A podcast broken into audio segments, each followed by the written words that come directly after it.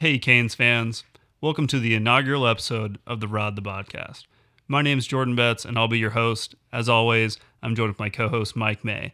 Mike's going to give you a little brief overview of what we hope to accomplish here with the podcast. Our goal of the podcast is to provide the Canes community with our unique spin on all the elements surrounding the organization. We felt embarking on this podcast was important to provide a holistic view of Canes fandom.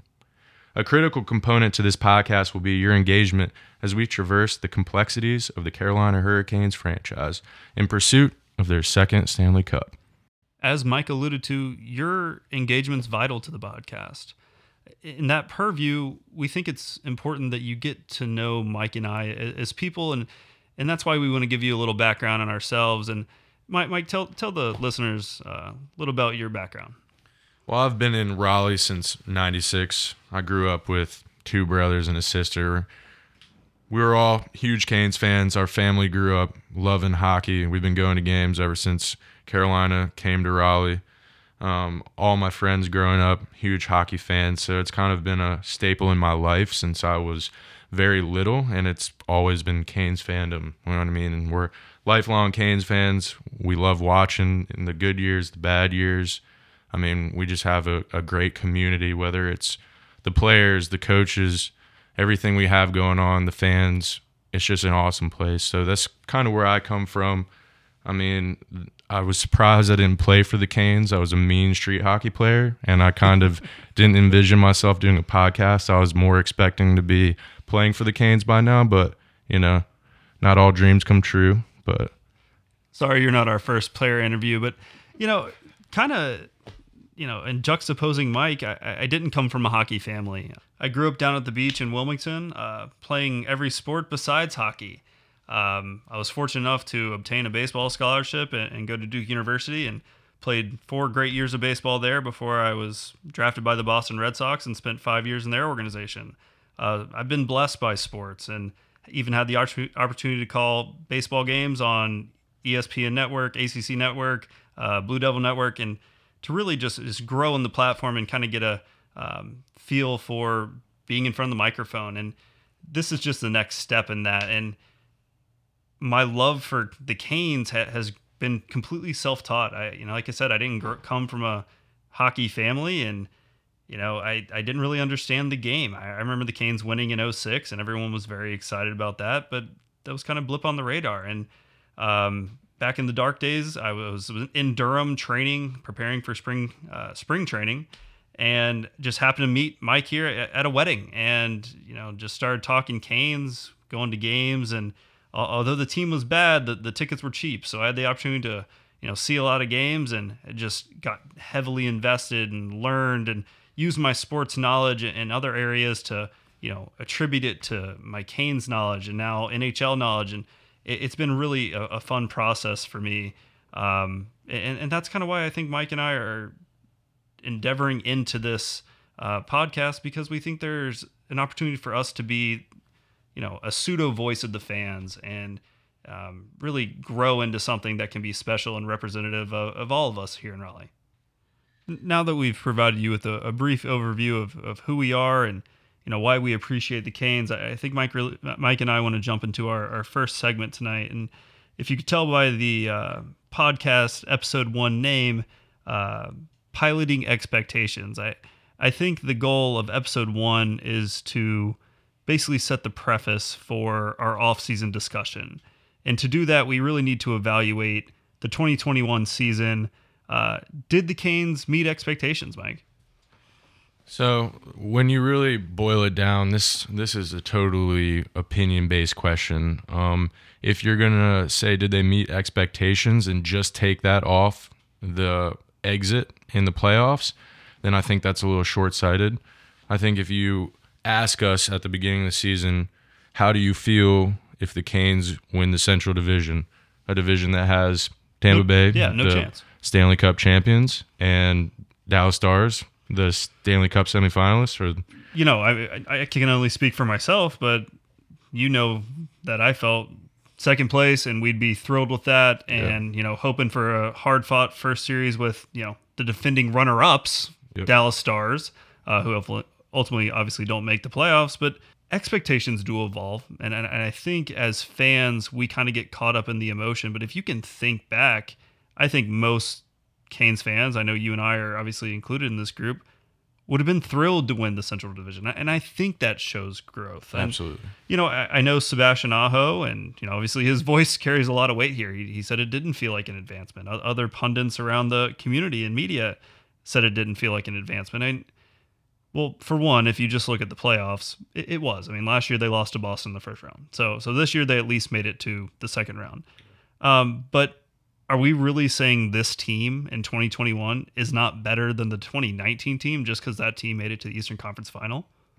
So it's all it's all perspective, and I mean, you look at a guy like Sebastian Aho. Sebastian Aho's goal in in life and everything is win it all, and that's why he's Sebastian Aho. That's why he's done what he's done. That's why he's at where he's at in his career is because he's a supreme competitor. So if Sebastian Aho came out and told me that he was excited that they made it to the second round, then I would be shocked. So we expect him to say that. That is what you expect out of a guy that is competitive as him. From a fan's perspective, if you look at it and you boil it down, you're looking at a Tampa Bay Lightning team that is just absolutely stacked. You're talking about probably the best goalie in the world. You're talking about one of the best goal scorers or playmakers in Kucherov when he's healthy. You have Brayden Point, that's severely underpaid, elite center. I mean, you bring back Stamkos, you have a a, a number one defenseman in Victor Hedman in his prime. I mean, their Yeah, whole Norris winner, like and Sergachev is starting to become the guy that they they traded Drouin for. I mean, they've obviously won that deal. And like you look at this amazing back end, you look at this fourth and third line that's just amazing talent. The guys you want to have grinding and possessing pucks and tracking down pucks, like that's a team that's gonna be hard to beat no matter what. And I know the series ended four one, but you look at it from five on five and you feel really good about the, how the Canes played. I mean, uh, there were blips where you're like, ah, I'm not liking how we're playing five on five, but we competed five on five. The biggest thing that really hurt us, and you can say this through the whole playoffs, was just the lack of discipline. And you can blame some of it on the referees if you want to. There were some bad calls. There's always bad calls. Refs are humans. So you can blame it on the referees a little bit if you want, but the reality is they put themselves in a position to be in the penalty box. And when you're doing that against a Tampa Bay Lightning team that was at the time 40% in the playoffs on the power play, you're you're not gonna like the end result. No, I, I, I totally agree, and I do want to do a deeper dive into not only the Tampa series but the Nashville series coming up. But you know, as far as Sebastian Aho, likely the the future captain of the team after Jordan Staal, um, th- that's exactly the mindset you want from your leaders. Uh, obviously, he's worn an A a few times uh, when Slavin and Martinook were injured, but you know, this is a guy that carries a tremendous amount of weight in the room, and he should. He's your best player. Um, but it's different, you know, having spent time in locker rooms, you spent time in locker rooms. When you have success, there's only one end goal. Players don't view uh, season and how how you're uh, as a team how the season ended based on. It's all about winning the last game. If you don't Right. win the last game, man, like it's a mm-hmm. failure. I mean, Yeah. especially when you have a team that did win a division, Yeah. that has made deep runs in the playoffs. It's the mm-hmm. same core of guys. They expect to make the jump. That's why it's imperative as fans not to take that as the word of God. We we need to be objective and, and understand that to your point, Tampa's roster, and we don't want to play the whole, you know, 18 million over the cap game, but on paper, that's the best roster in hockey. And it, and it's anchored by the the best goaltender in the world. And to to look at the Canes roster, which is immensely talented and young and up and coming and all those things. I've told you this for a long time. I didn't think the window opened this year. I thought we were still one year away. And to me, the, the big question in a year was is Mrazek the guy? And where I'm excited moving forward is I don't think it's Peter, but I think for the first time, maybe since young Cam Ward, the franchise feels like, hey, we have a number one goalie, and it's a young kid who's a Calder finalist in Alex Nedeljkovic. Yeah. And I mean, tracking him since we drafted him, you know, as a goaltender for the U.S. team, like he was stupendous when he was young. He was a guy that you looked at and you're like, great athleticism, great hockey IQ. He makes those reactionary saves. I mean, his obvious knock is his size, but if you put that dude in a six foot two frame and a little bit broader shoulders, you're talking about an elite goaltender. He has all the other tools. Now, with that being said, that doesn't matter. Sure, he's 25. He's probably maxed out Yeah, physically. don't, don't think we're getting any more growth out of him. We can we can we can pray that maybe he stretches a little bit, but we all know that's not happening. So at the end of the day, you look at it and you've got a guy that's shown that he has composure. I mean, look at look at some of the he had some bad goals he let in. Yeah, I, I think the the goal that's gonna game one Tampa, Yeah, the, of course. the game ender basically, and in a game that the Canes were largely the better team. That that's Absolutely. gonna be the the glaring like look at this moment. And I, I guess he also got, although it was labeled as a mental respite, he, he did get benched for Peter when they were down 2-0. I don't think that was necessarily indicative of Ned's performance. Yeah. This is a kid that in his first NHL playoff experience had a 920 save percentage. I mean, Yeah. and- Canes yeah. didn't lose this series because of Ned or goaltending. Uh, Well, yeah. game game f- four was a little loose from Peter. You know, you Mm-hmm. Can't give up six, especially when Vasi only gives up four. That you, you got to win that game. But Yeah. ultimately, the big question mark nationally and in the Canadian media, American media, has always been Canes' goaltending. Well, going into next year, I don't feel like that's the case. No, I mean the thing that really gets me excited is the composure of when he made mistakes. Like you saw the head sink for a second, but it was it was right back. He locked back in. I felt like he locked back in. I think as a goaltender, it's a mental game. It's a mind game. You can't get on top of yourself. Like you gotta you gotta always be confident in your abilities, regardless of the mistakes you make. I think that's a huge credit to him. I mean, he's obviously grown in that fashion over time, and you you like to see that in a goalie. You know, you like to see that. You like to see his awareness, his puck playing. We all talk about it. It's obviously puts your team in a whole different position when he can drop behind the net, retrieve the puck, and your two defensemen have the comfort to go straight to the boards. And we're playing out of the zone through the goalie. Like that's a much more difficult forecheck for the opposing team because you're playing with an extra skater at that point. Puck the way he handles the puck is, a total game changer. I, I know we saw some potentially loose plays, but the defensemen talk about wanting him to do that, and I, and I love it. But outside the puck posi- or puck playing, it, it's really for a 25 year old that had never been in that situation before. The composure, man. Like he he he's he's there, and I'm not saying hey sell the farm on his, his contract here this offseason and give him whatever he wants. I'm, I'm not saying he deserves to be the next Jordan Binnington or hell he's going to be the Cam Ward uh, for the Canes, but he gives me you know promise going forward, and um, I, I think we have bigger issues to discuss in the playoffs besides the goalkeeping, goaltending. Yeah, and I think we'll discuss more at a later date. But I would, I would, my jump conclusion is that we're looking at maybe a two-year prove it deal. Two by three, maybe. Yeah, I'm thinking two by three is my gut feeling on that. I might be totally wrong. I and they might go for a longer deal. I mean, but I really see it as a bridge deal where he proves himself. It just makes too much sense for both ti- sides. And, and as you said, we'll, we'll get into that.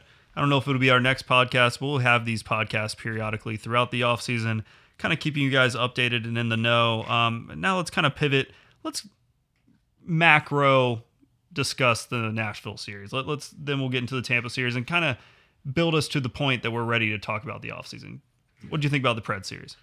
So that was one where, I mean, you look at the discipline right there. You can talk Well, about reps you- and that. What do you think coming in? Like, what was your expectation? expectation was to win the series. I would th- I would have thought that we would have won it faster. To be totally honest with you, I was thinking Kane should have this in five. I was Canes in five as well. Yeah. So uh, you look at it and you understand their team is hot at the end of the season, but that team just did not thrill me. Yeah, they, they had struggled versus Carolina. Yeah. Um, really didn't, if you disregard that last game, but really didn't beat them in a game all season until the penultimate game, so the next to last game, um, where Carolina tried to win essentially. Yeah. Um, and Carolina was fairly dominant in all those games.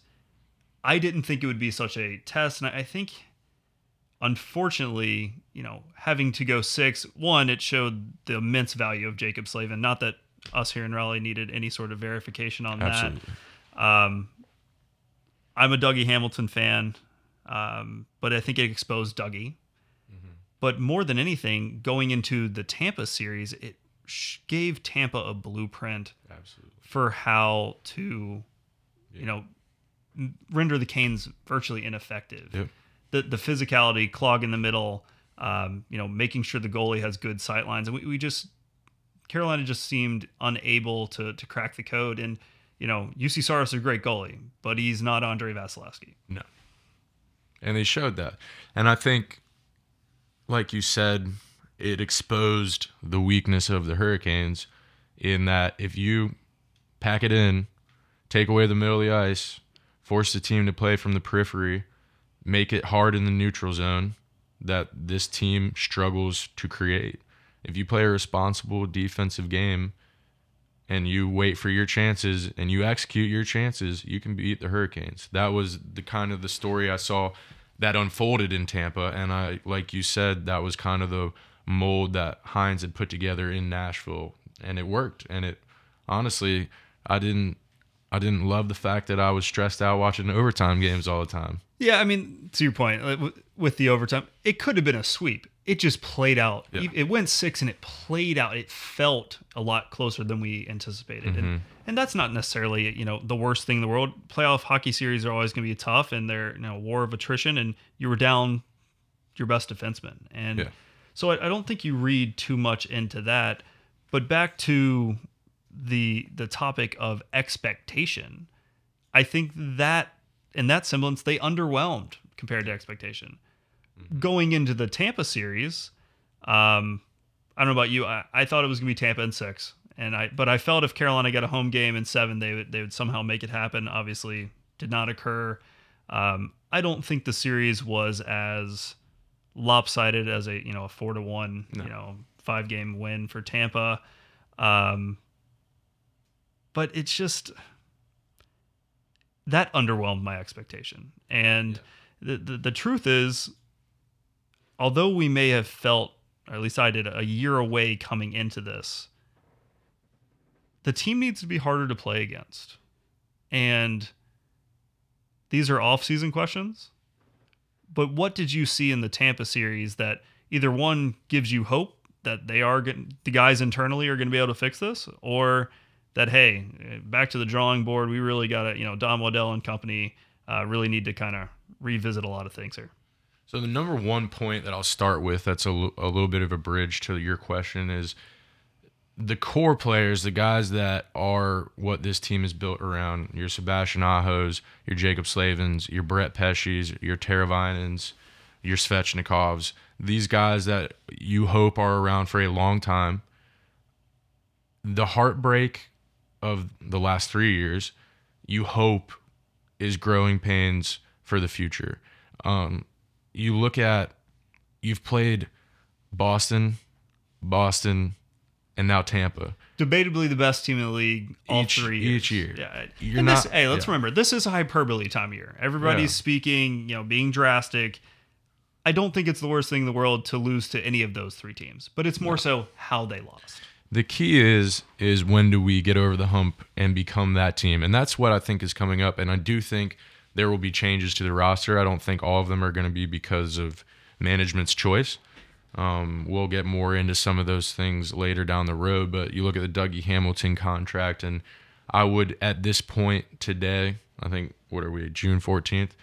I I'm concerned. I would think I'm leaning more towards him leaving. And based on Elliotte Friedman's report, uh, it, it sounds like that may be the case. This morning, he was uh, granted permission from the organization to uh, at least go out and explore trades. I don't. I would say it's probably eighty percent he's gone. Um, but maybe he goes out to market and, and doesn't have the you know interest that he's anticipating. He's a six six right handed defenseman that scores, so he he will Yeah. but maybe he'll find out that he's not going to get the Pietrangelo deal. He'll be closer to Krug, and if he's closer to Krug, I could see him back here in Raleigh. Absolutely. I think if that's the money, with that being said, term is huge as well. So if if it's he wants seven, eight years, which makes sense at his age, at the stage in his career, he wants to settle down, be somewhere, lock in his contract because you know he's made good money early in his career. Now this is the this is This the is last him, yep. contract. This is what he would probably want to be the big final contract that he plays out his career. Maybe plays as a veteran for one or two seasons after that. This If he is the money deal, though. as a guy who's turning 28 in a couple days, you know, you look at a seven, eight year deal, you're talking 35, 36 years old. It's know, probably not going to age well, and maybe, maybe we don't want to get all our Dougie takes. I know he's the the hot button topic right now, but you know maybe that contract doesn't age well. The the last thing I'll say on it, because it's like I said, I don't want to detract from our Tampa discussion too much, but you got to pay for offense in this league, and and I'm concerned how the team plays, you know, strategically without an offensive threat in the back end, because I I think Jake Bean best case at least is a, a few years away from being that dynamic guy in the NHL. absolutely. And yeah, like you said, this will be something that we will touch A lot. a lot. Yeah, this is a topic that we both have very strong opinions about, and we have a, a lot of opinions about them. So we're, we'll we'll get into this topic at a later episode and really dive in and give you our in depth analysis on it. You know, pivoting back towards not to ignore the Nashville series, but the Tampa one's the one that matters. You know, I, I think we feel like at the end of the day, although Nashville was a tougher series than we anticipated, talent won out. They were just the more skilled team, and to beat them in six games, fine, no big deal. You roll into the second round, uh, the what I guess would be called the Central Finals, um, to use the 2021 terms, um, versus not just the Tampa Bay Lightning that finished third in the Central Division, but uh, the Tampa Bay Lightning fully loaded. And you know, I, I don't have a problem with the the cap situation. The rules are the rules. They, they didn't break any of them. Um, it's been impressive as can be that Nikita Kucherov sat out the whole year and was able to come back and Yeah, be hip such a surgery. that's not That's easy, not man. easy. That, that's it's not. Um, hips are debilitating for athletes. Um, but so for him to come back and, and be ready to go and clicking all cylinders and you know let, let's just kind of go not necessarily game by game, but just giving me a general feel for how you felt about the series. I, I think it's a little superficial to say that you know not to critique Rod in any way, but it's a little superficial to say that Vasi won it because as great as he was, I still thought they got outplayed, and maybe not necessarily as much in five on five, but the specialty teams were, you know, drastically weighted the other way. I do think if you have a different goalie in net, you maybe see a couple more pucks going. And I think that might change the whole tone of the series if in game one or game two, some of those go in when he seemed like he wasn't really playing human. You know, so it's really hard because you have to think when do the goals go in because that matters. If they're in the very last game and it's down to the wire, it doesn't it doesn't matter. Like you saw Yeah, it's that game two goal for Yeah, Svetch that didn't move. You were down two with Yeah, 90 seconds. Not moving the needle. Yeah, So you look at it, and obviously he's a big part of it, but simultaneously, like you have to understand that even though we looked competitive at five on five most of the time, like that team was better. That team was better, and at every line, their their first line was better than our first line. Their fourth line was better than our fourth line. I mean, there's that no doesn't mean the around it. Canes didn't play well, control the game for large swaths. I mean, and you can make the argument. Game one, Carolina was definitely the better team. Yeah, Game two, I thought Tampa was the better team basically throughout. yeah. Game three, the game the Canes won, Tampa dominated that game. That was maybe the Canes' worst game until game five. That's the nature of hockey. And then, you know, game four with all the oddities of that second period and, uh, you know, weird goals. You, you just, when you're playing a guy as good as Vasi, you, you just can't lose a game when he gives up four and he gives up a soft one to Slavin. And, you know, game five, the, the crowd was, was great. It, it, it felt like PNC, how we expected to be in the playoffs. But as soon as Tampa got the first one, that it just died. And it, you know, the belief seemed to just sink out of the building. And Reality was yeah, it, it, it's at some point the mentality, as much as these guys, you know, won it. I, I'm I'm not sure if it's a mentality. I I think we talked leaving the arena that night.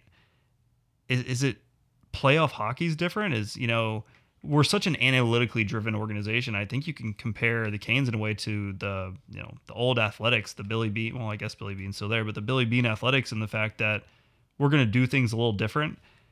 But when the you know margins shrink, when it's you know a seven game series as opposed to well 50, 60 this year, but 82 games, the the margins are so much more slight. And I'm a pro analytics guy, mm-hmm. but are we really, you know, positioning ourselves from a, you know, cultural standpoint, which I think Rod does a great job. I'm just kind of more, you know, throwing things against the wall. Is it is it culture? Is it physicality? Is it is it a lack of skill between the Carolinas of the world and the Colorado, Vegas, Tampa, who are the only teams that I think are on paper better than Carolina at this point? Yeah, so as you are, like I think there is a huge place for analytics in sports in general. I think it's amazing. And I think what Tulsky does with our team is phenomenal. That that's one guy they got to keep, yeah. no doubt. We got to break out the checkbook, but we'll get into checkbooks at a later date for many reasons.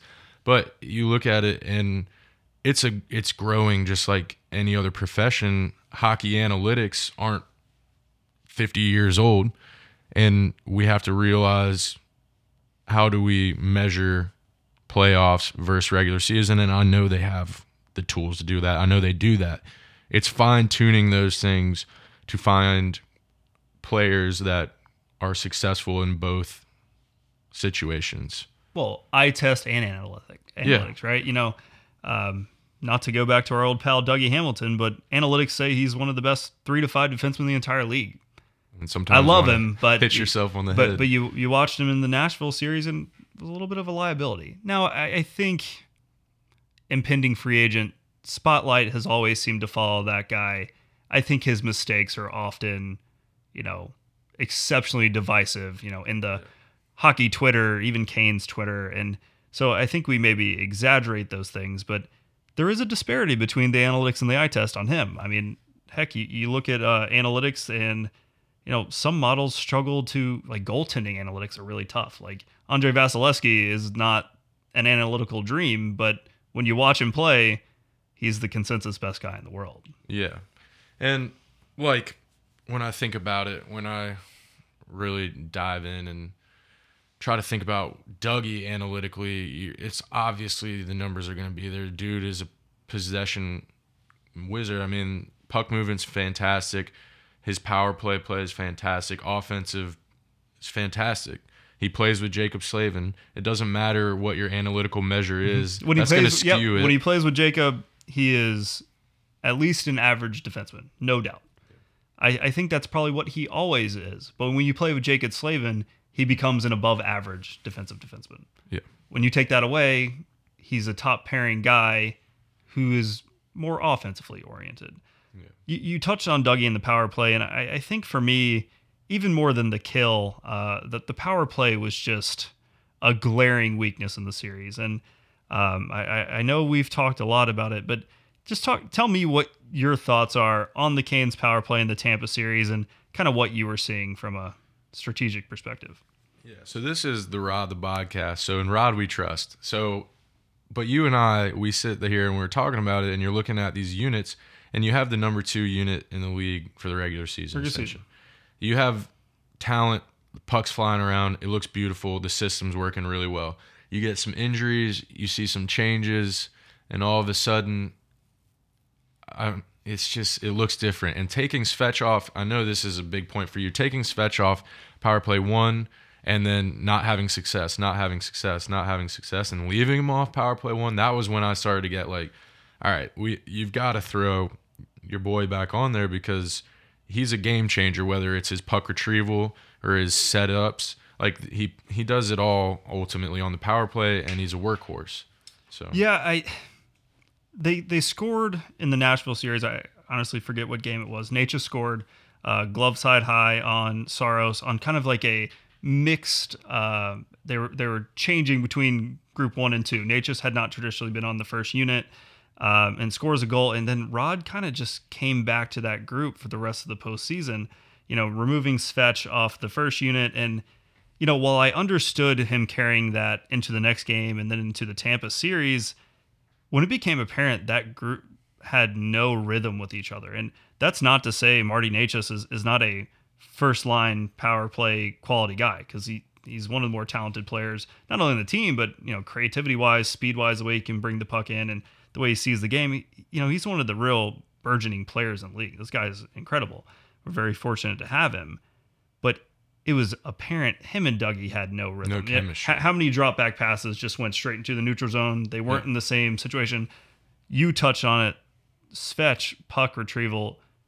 I mean, even when in a down year, the, the guy is easily the best on the team at going into the corner and getting the puck and retrieving it off the faceoff. And possession for this team on their power play has just been vital. You know, zone entries are not great, but if they keep the zone, They they, really they do, and that speaks to it. They're the second best power play unit in the whole league during the regular season. Um, this will be a reoccurring theme, even though he had a, a down year, as I alluded to. In the playoffs, well, he, he was your highest scoring forward in the Tampa series, you know, five points in five games. Um, you got to let the young bull play, man. If this team is going to win a cup with this core group of guys, he's going to have to be your superstar. Sebastian Aho, great player, but Andrei Svechnikov needs to become one of the best 10 players in the world. And he has the ceiling to do that. Everyone around the league will tell you has the ceiling to do that. You just got to trust him in those situations. And he, you know, he needs to get rid of the, you know, weak infractions, stick infractions, you know, reckless play. I don't think you want to take that edge. Rod has talked about that, you know, a ton. But when this when your season's on the line, you got to have your best players out there. And you know, we can talk about Rod's insistence on playing guys on their offside, on the half wall, and um, you know how much more time that takes to get off one timers and things of that nature. Um, I, I'm hopeful, just like we saw in 2019 when he kept Justin Faulk on there for the entire year, first unit for the entire year and to the playoffs, that we'll use this offseason and, and kind of make that adjustment going into next year. Um, because we saw how that unit took off in 2020 and how good it was this year. And, you know, as you said, and, and Rod, we trust. So we, we're, we're confident, you know, assuming uh, Tom Dundon does the right thing, Knock on wood. that uh, um, Rod is, is savvy enough and, you know, obviously a great hockey mind to, to put his guys in a position to succeed. You know, moving from the, the power play to, you know, the penalty kill, which was obviously a, a major, you know, point of emphasis in the Tampa series. Um, Mike, how did Carolina go from maybe having the best penalty kill in the world versus Nashville to uh, seems like giving up a goal every other opportunity versus uh, the Tampa Bay Lightning? Well, um, if you look at Tampa Bay's power play and some of the guys they have on there, it's an incredible power play. And you think about the fact that if you look back at a lot of their power play goals, they would be uh, clear that just barely didn't get out of the zone. And as soon as you're out of position, that power play is going to put the knife to your throat. They're- yeah, it, no, they- it really felt like it's surgical. oh, it, it really felt like you could see it at the blue line when when Hedman would keep it in and we would be overextended. Then it was just tic tac toe and, and see you later, and it, it it didn't matter. You know, Yeah. when you have Victor Hedman, Nikita Kucherov, Brayden Point, Steven Stamkos, and Alex Killorn, I mean, the last guy might not make sense, but he's a bull in the middle and, and behind the net and doing a great job of you know being the physical presence so the other guys can you know let their elite talents you know shine through. I I think the moral of the story is just don't go on the don't go on the kill first Oh, yeah. versus the lightning. Absolutely. And you know, you look back at it and it's something that we would have loved to not have to deal with, but it happened. It was the hand we were dealt and they capitalized. And it's unfortunate, but like I said, I think it's growing pains. I think some of the penalties we took in that series were very silly. I just think some of them were not smart. You know, offensive zone penalties at any point are not ones you like to see, and especially in such a heightened environment where every power play penalty kill matters. I mean, the team went from having a power kill to looking like it had one of the worst in the playoffs. So uh, that's a credit to Tampa Bay. Um, and it's one of those things like guys are going to learn from that. You know, you have to be more responsible. You look at we're talking about this right now, but you look at a team like the Islanders, and when when they play their hockey and when they don't take penalties, they're not by any means one of the better teams in hockey, in my opinion, from a talent standpoint. But they're coached extremely well. They play within their system, and when they're not taking penalties, they're they look great because they're hard to beat. You know, so I think the Canes have something to learn from that. Personally, I think we need to stay out of the box if we want to have a chance to win the cup. You have to have every area of your game iron tight at that point. So no, I, I totally, totally agree with you. And hey, I, Canes fans, and you, are never going to hear the the apologists, the the refs neat are cheating us from us. I mean, that's just never going to be our perspective.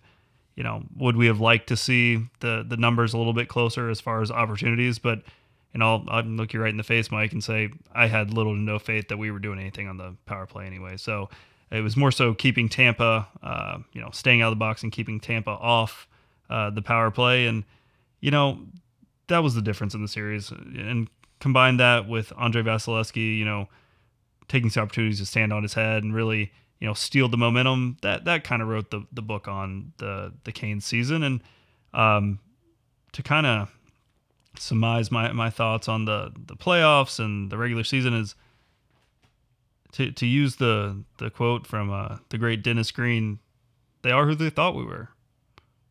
This this team is exactly who I thought they were going to be. Talented, up and coming. They overachieved based on my initial expectations in 2021 during the regular season.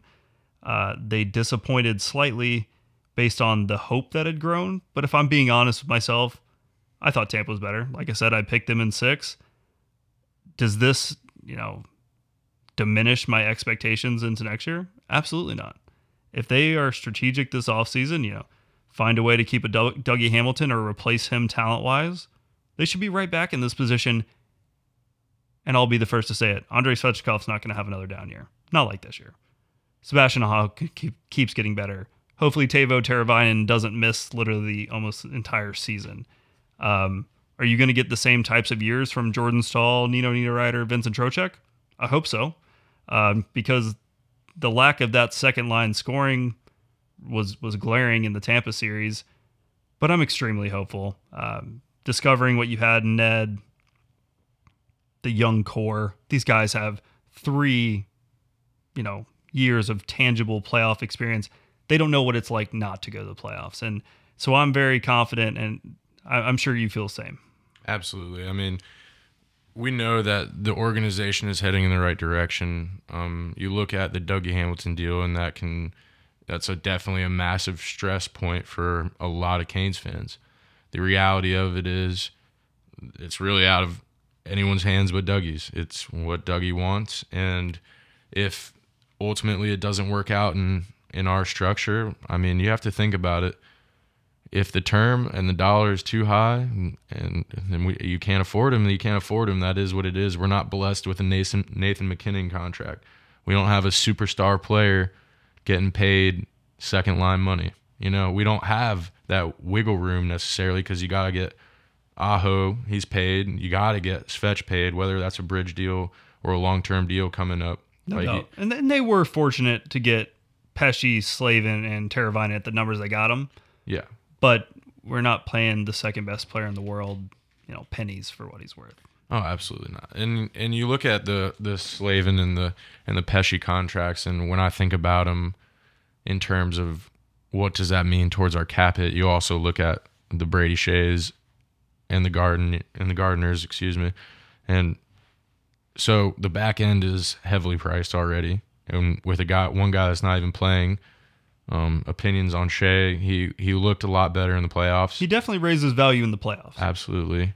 That's still a contract I look at and I'm like, you would like to see more value out of that slot. Um, we're also, I mean, we're spoiled. Like you're looking at it and you're looking at Jaccob Slavin money for Brady Skjei, and you're like, oh man, like this is tough. He he's probably a little bit overpaid based on NHL standard. If you're asking my opinion, would I be happy for him to stay? I think at this point you you'd like to keep him. If you see him go, I also think that's not the end of the end of the world. I think he he can be replaced sure, necessary. I'm actually kind of glad you you led us down this this rabbit hole because I think it sets us up nicely to kind of give a little teaser for what we're going to do next week. And um, our, our, goal as we get into the off season, now that we've discussed uh, the regular season playoffs. We are in full off-season mode here at the podcast, and it's going to be an eventful one. Maybe, maybe the the most important offseason in the history of the franchise. Uh, next week, I mean, I think we're going to, most importantly, this is the podcast. We, we need to talk about that Rod Brind'Amour contract. And mm-hmm. is he going to be able to get his staff taken care of or is Tom Dundon going to do the right thing? Uh, additionally, as, as, things go on, uh, we, are going to, of course, talk about the, you know, Andrei Svechnikov's uh, RFA status. What's that deal going to look like? Is it going to be a bridge? It's going to go long term. Uh, they're going to extend him to eight. We'll see it's going to be a hard number to define money wise based on his year this year. Um, unsurprisingly to you guys that have stuck with us for this long, we're going to talk a lot of Dougie Hamilton. Is it going to be a sign and trade? Are they going to get a deal done? Uh, I think Dougie would love to stay. I think the organization would like to have him. But what's that price point going to be? And right now, it's just not looking great. Uh, lastly, we're, we're going to give in depth details. We'll go through the lineup, you know, look at the RFAs, the UFAs, and, you know, give a holistic breakdown of who we think stays, what number they probably need to be that from a be at from a cap standpoint to really give this team position to really give this team an opportunity to position itself uh, to where it needs to be to you know remain a cup contender. How's that sound, Mike? That sounds great. And uh, just a quick PSA from the boys at the podcast: if we're losing and at home, and maybe it's a playoff game, especially an elimination playoff game, let's try not to do the wave. Um, the wave is fine when we're smacking the Islanders in the second round. Uh, that was a whole vibe. That was a vibe. That felt real good. What doesn't feel real good is when you're losing in the playoffs and you do the wave. That might be my opinion. I might be totally wrong. We're not here to be fun sponges, but uh, etiquette. That, that one, yeah, that one we might have missed. We might have missed the target. Mike, tell people where to find us on social. You can follow us on Twitter at the podcast on Instagram at the Rod the Bodcast. You can also follow the podcast on Podbean, the Rod the Bodcast. It'll be on YouTube as well as the Rod the Bodcast. Coming soon, we'll have the podcast on Apple Podcasts and Spotify as well. Mike, thanks for letting them know that, and, and thanks to you for choosing to spend a few minutes out of your day to, you know, get a little Canes content and and listen to Mike and I, and we're really appreciative and you know humbled by you doing that and we're excited to take this journey with you. And uh, I can already envision uh, Rod lifting another cup here in the next couple years, and I'm excited to talk about it.